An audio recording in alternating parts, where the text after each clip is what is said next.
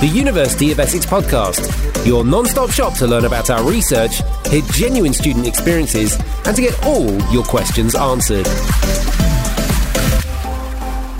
Welcome to Understanding University, the ultimate uni podcast. My name is Karina and I'm a collaborative outreach assistant at the University of Essex and I work closely with our Aspire and Aspire Higher programs. And my name is Katie, and I work for the outreach team alongside Karina at the university.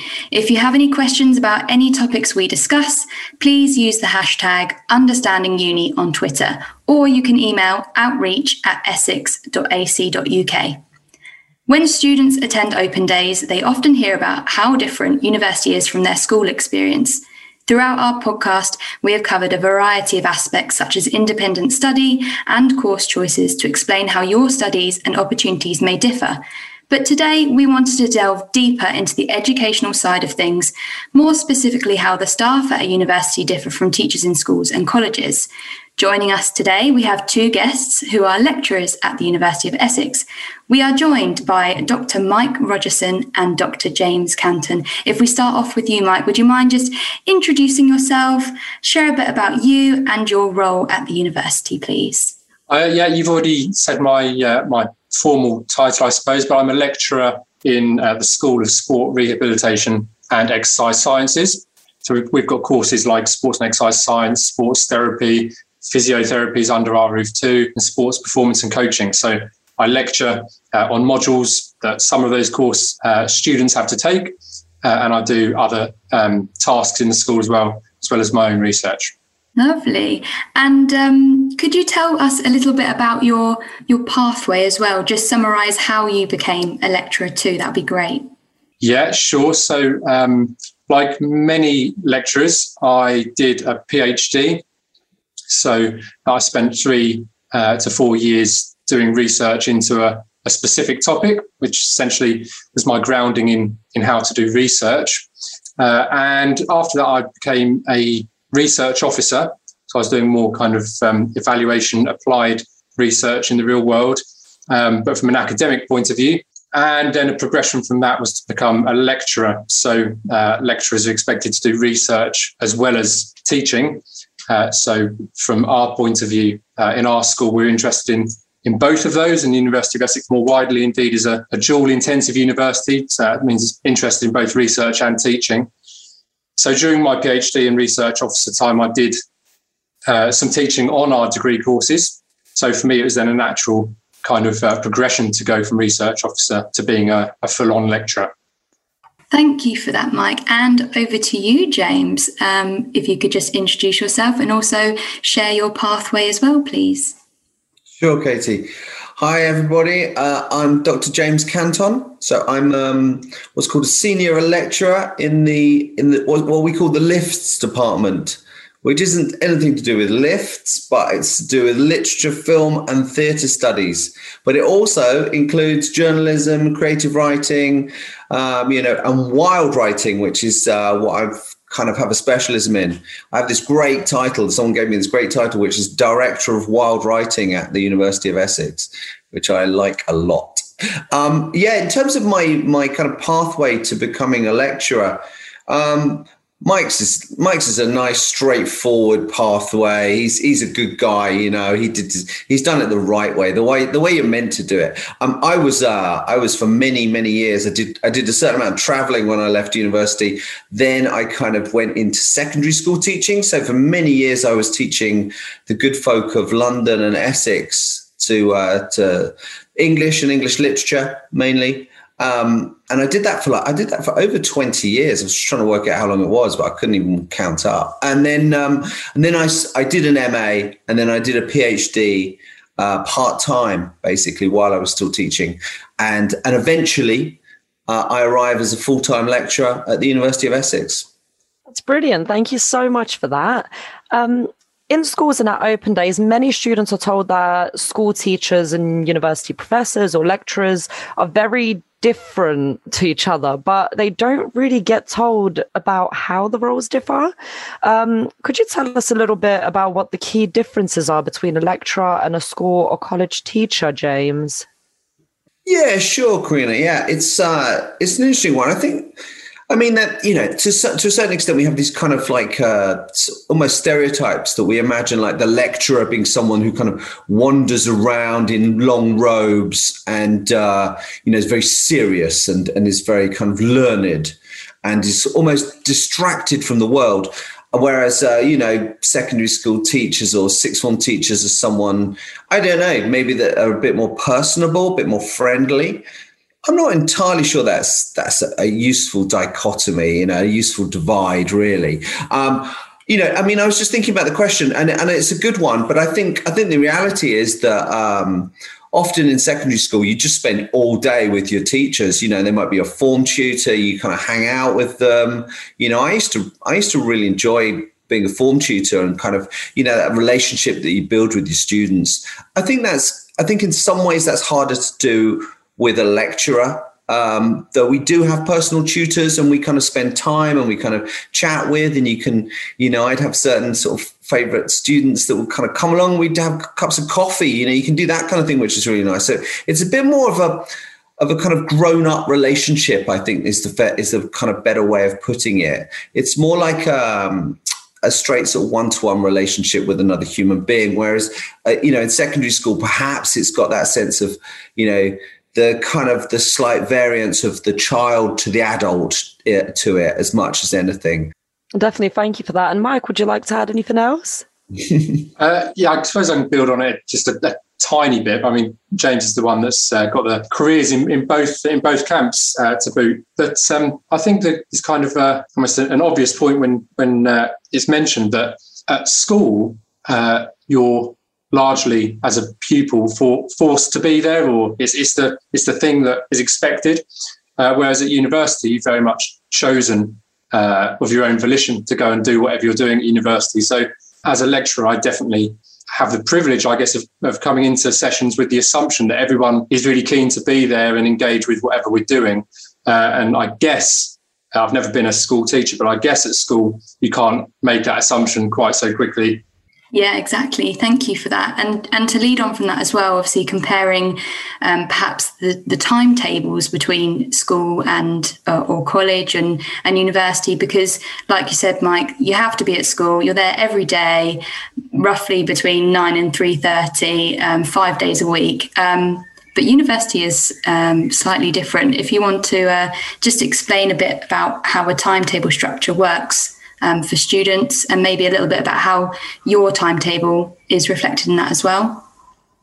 Yeah. Uh, so if I jump in first, I guess. And so James and I are from very different uh, schools in terms of what we're, we're teaching. So it might be slightly different. But from my point of view, the timetable normally in our school would be f- sort of consistent from week to week um, because in each term, you're going to be taking certain modules, and most of those modules will, will have one or two things that happen every week. Um, the content for those sessions will vary, but for example, if you have a lecture one week, you probably have a lecture most weeks. Um, there's also, uh, again, kind of going to the assumptions and the, fact that you're keen as a student to, to, be here and be engaging with the course.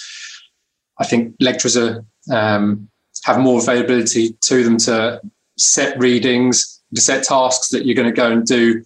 What you might consider as a student to be in your own time. But uh, one of the reasons for an absence of lectures all day long and other sessions all day long where your timetable and you have to be there in a certain place at a certain time is that a lot of uh, important parts of learning happen when uh, you're you're doing other things either on your own or as a group mm. and that's outside of that traditional kind of like teaching space as it were so so the the fact that you're not in uh, lessons, if you want to call them that, all day is uh, is a really important thing. If you were just sitting and listening the whole time, you wouldn't actually learn as much as if you have that variation.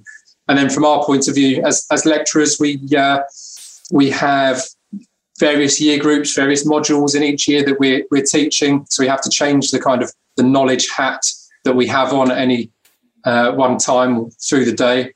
And then when we're not doing that, we're doing things like meetings with students and staff meetings and uh, research activities and things like that.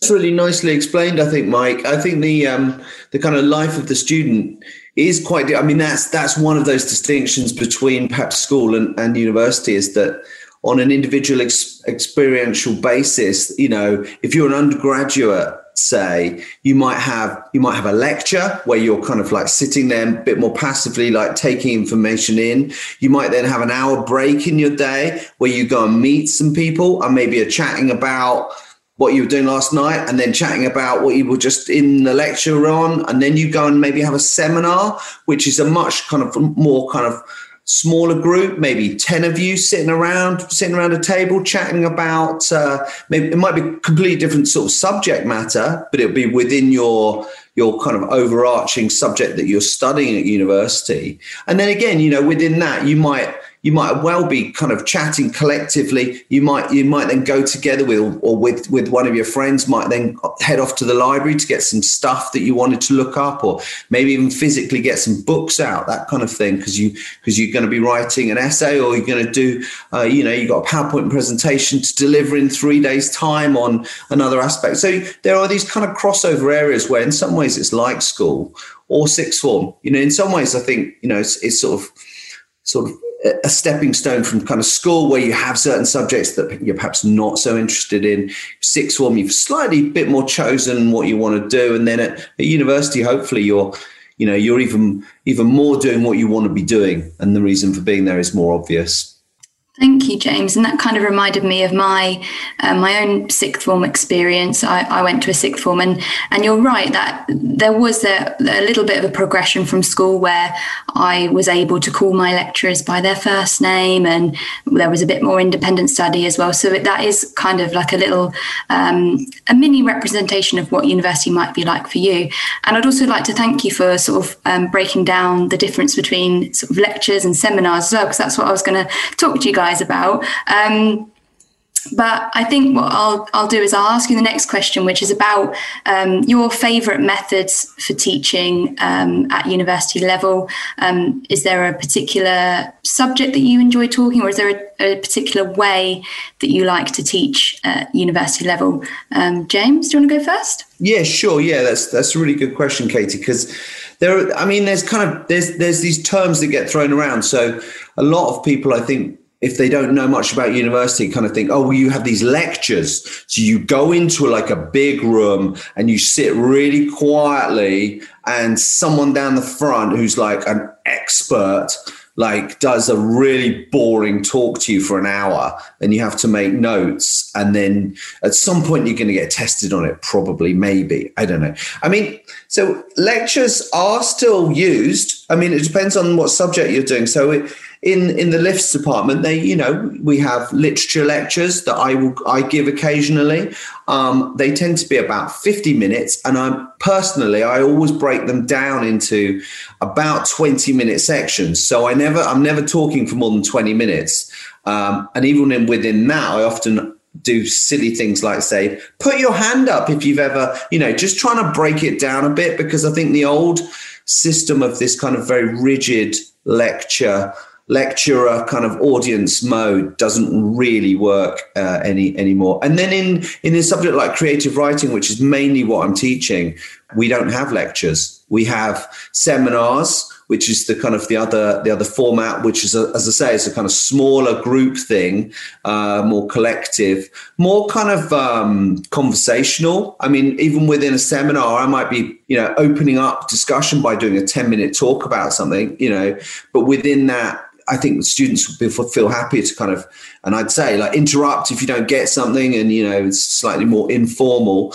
But we also have things like workshops where where you would um, you'd be kind of discussing maybe a certain style of writing, uh, a start a way of writing, uh, and then you would I might introduce that style, show a couple of examples, and then and then the students would actually be you know physically writing for maybe 20 minutes i might say okay okay guys we've all, we've all got 20 minutes now. We'll write a couple of paragraphs. Then we might read them out share bits you know in pairs bigger groups might get people to come up and put them up on the uh, on the whiteboard in some way you know that kind of thing so that's a workshop um, which again you get more in in more creative subjects uh, you get you get the workshop being used so drama classes you know obviously then film they have kind of more practical even more practical sessions of kind of working with equipment etc so you know quite a bit of variance uh, which again reflects a little bit the teaching styles. Yeah, definitely. And I think that is so important to mention because obviously every course will be different. Yeah. Um, and that's why we like to encourage students to, to, when they're doing their research, to to look at the courses and look at the assessment methods and and how the modules are taught because for someone who excels in um, perhaps exam based um, assessments then then that would be a more suitable course for them and and the same in terms of teaching methods as well if you want to be getting nice and practical with your course um, and doing lots of workshops and things um, then you want to make sure that you're you're getting that from the course. So yeah, thank you for that, James. Mike, did you did you want to add anything about your your area? Uh, yeah, I mean, I guess just briefly, you're totally right. Different uh, courses will have different kind of methods that are used, different sessions that are put on, and even the different modules you will take within your course. So, for example, in, in our school, if you're taking sports and exercise science, uh, in your first year at least, you have uh, sports and exercise psychology. You also have biomechanics, which is completely and utterly different. So, uh, in biomechanics, uh, you might be more likely to have lab sessions where we're in a lab using specialist cameras and uh, markers on the body to, to look at how joints move. Uh, whereas in psychology, maybe that's where you would have relatively more lectures and uh, yeah, different types of information come across well in different formats and also thinking of efficiency. There's a reason why the old school, if you like, lecture has held on. And partly that is due to efficiency. So as a lecturer, I can collate almost a, a story of information on a topic from lots of different places and put it into one kind of neat uh, presentation for you. Uh, but also the number of students I can deliver that to at any one time. I've got 250 students in one of my modules. So uh, if I ran uh, seminars of only 10 students on that particular module, we'd be here all term trying to just cover a small amount of content. So, so is that uh, looking at what kind of content is being delivered and therefore what session is is best for it? And that kind of uh, talks back a little bit to the uh, the point I made about the times where you don't have a, a, session on. So on a Tuesday afternoon, you might not have any sessions timetabled.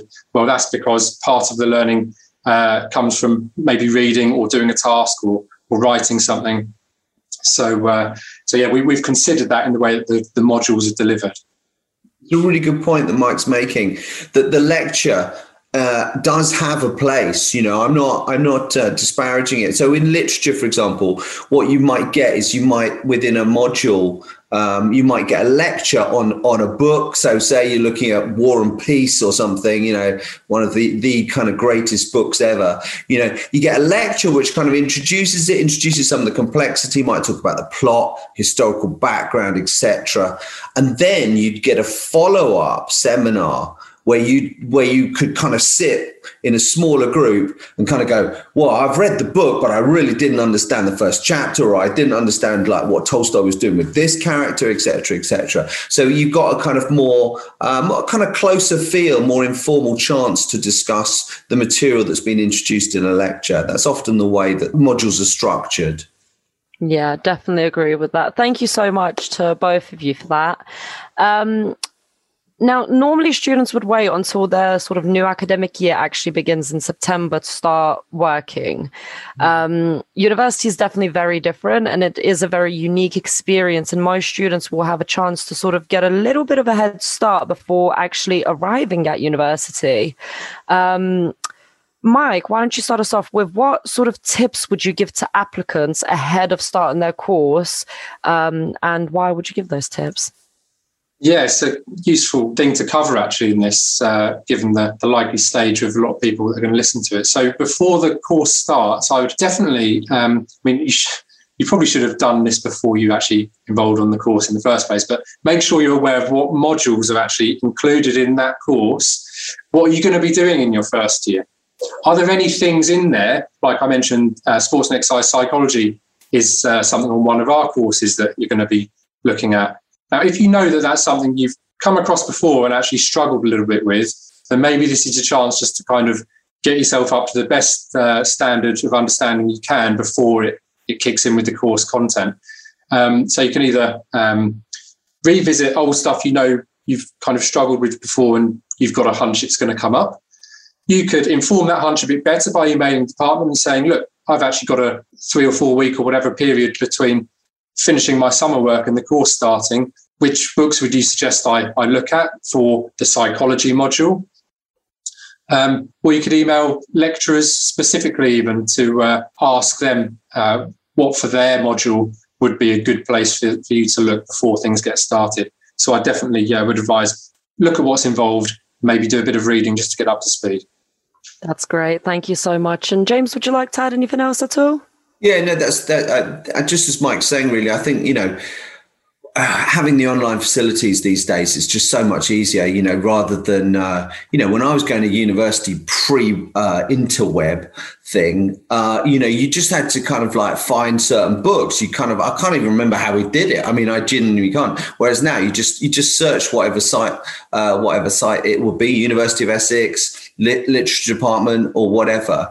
And there'll be reading lists there'll be details about your module there'll be you know your lecturers uh, and uh, you know module supervisors email addresses all, all there. It's just all there for you. So you know that's that's the simple way of going about it i would suggest yeah Lots of universities also provide transition courses for students before they start at university. And at Essex, we have the pre university course, which is an online set of sessions which supports students with study skills, introductions to the university, and help them to make them feel part of our community before they start.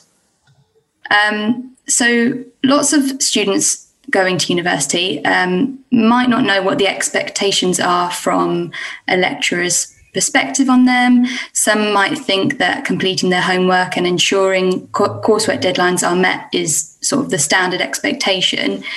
Um, what would you say you value in a student to make them stand out, um, James? Okay, yeah. Then, well, I'm glad you mentioned that, Katie. The uh, yeah, I think you know as much as you can go to go to everything that you can you know go to seminars go to lectures. You know we have this fantastic facility normally with most of those classes that you can listen again. So it might you know i mean there'll be circumstances where maybe you can't go to something you know you got a dentist or i don't know something you know. Um, don't worry about it you know really don't worry about it because uh, we're used to that as well. But if you can go to everything i'd suggest you know as we're saying read as much as you can widely around your subject area. You know be enthusiastic be excited by your subject you know like get into it. You've got normally you've got three years maybe four you know get into it like really throw yourself at it you know it's a fantastic opportunity to to just really do something exciting and different you, you're kind of stepping into the into a big kind of grown-up world if you like uh, and I think that's the best thing. You know, one of the key criteria on all our marking schemes for creative writing is originality. You know, that is such a difficult, it's like such a difficult thing to teach. It's such a difficult thing to kind of, I don't know, almost define because originality is all about reflecting on what already exists in the world. But, you know, try and be original you know, like be confident and be happy and be original is like, you know, it's easy to say, but at university, that is what we're looking for, I think. Mm. Yeah, and, and just as a reminder for our listeners as well, coming to university, you are c- taking complete ownership of your education, and um, so yeah, be confident, take take responsibility for it because um, you've got all these opportunities in front of you. That's what the university are offering. Seize them and make the most of it. Your lecturers aren't going to be there to say like, "Hey, why are you not here at this seminar?" Unless Mike's now going to tell me that he he pesters his students. no, uh, no, simply because um, if if I chased up every student every time uh, they weren't at a single session, then that'd be my entire job. I wouldn't have time to actually deliver any content. So, no, uh, my um, what, what, I value in student, what I expect of students um, coming to study at university, are uh, to fundamentally realise that you are here with the motivation, desire to master the subject you've chosen. And I will admit, I didn't realise that when I was an undergraduate student. I didn't. I was I was here partly because it was a rite of passage. I was interested in the subject, but that was about it. If you can realize and therefore engage in a way where you decide, I'm going to master this subject in three years or to the best of my ability, then that will put you in good stead. I realized it during my master's. For a lot of students, what I advise is treat it as much like a nine to five job as you possibly can. Now, most people come to university have got some uh, friend that they uh, have who has not gone to university. They're going and doing uh, a regular job of some kind. Uh, so my thought is, if you put in the same number of hours that they do, then you're on the right path. Don't be tempted, as we said earlier, looking at a timetable and think, well, I don't have anything Tuesday afternoon, therefore I don't do anything on Tuesday afternoon. Um, no, obviously it's up to you to be flexible with your time and all of that stuff, but put the put the hours in to, to master that subject. And also just James touched on originality, which is a great point. In mastering a subject, you will get to a point where you start to have opinions and develop your own thoughts and arguments and preferences about stuff. And that's really what we, we would like. We don't want you to just regurgitate some um, jumping through a small hoop type answer, like might be more like school education. Here's the answer. Tell me it again, and then I'll give you a tick in the box. If you can show you understand, but have maybe gone off and drawn on a few different ideas, not just what I said in the lecture, then that shows me you've got understanding. So, so that's my advice: put the hours in and understand the topic. Thank you very much for that, for both of you. Um, and just before we finish things off, I have one final question um, for each of you. So we can start with James. And it's um, just could you tell us a little bit about the research that you have done or you're currently sort of looking into, just to let our listeners know a little bit more about you and what you do? Yeah, sure. Thanks, Karina.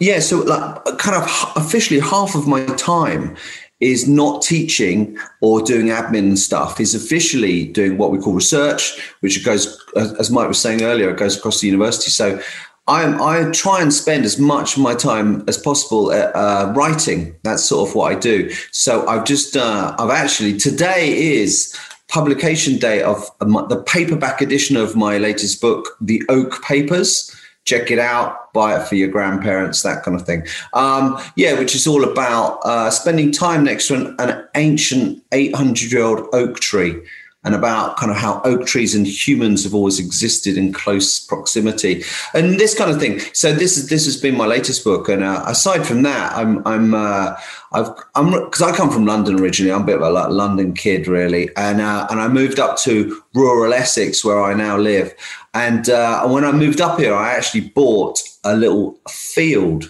that's like it's a nice little small field anyway. So the last few years, what I've been doing is is rewilding this field. So this is this is also what I'm up to, and I've been writing about that process as well. So that's very much what what is in my mind at the moment: planting wildflowers and then writing about them when they eventually arrive, hopefully.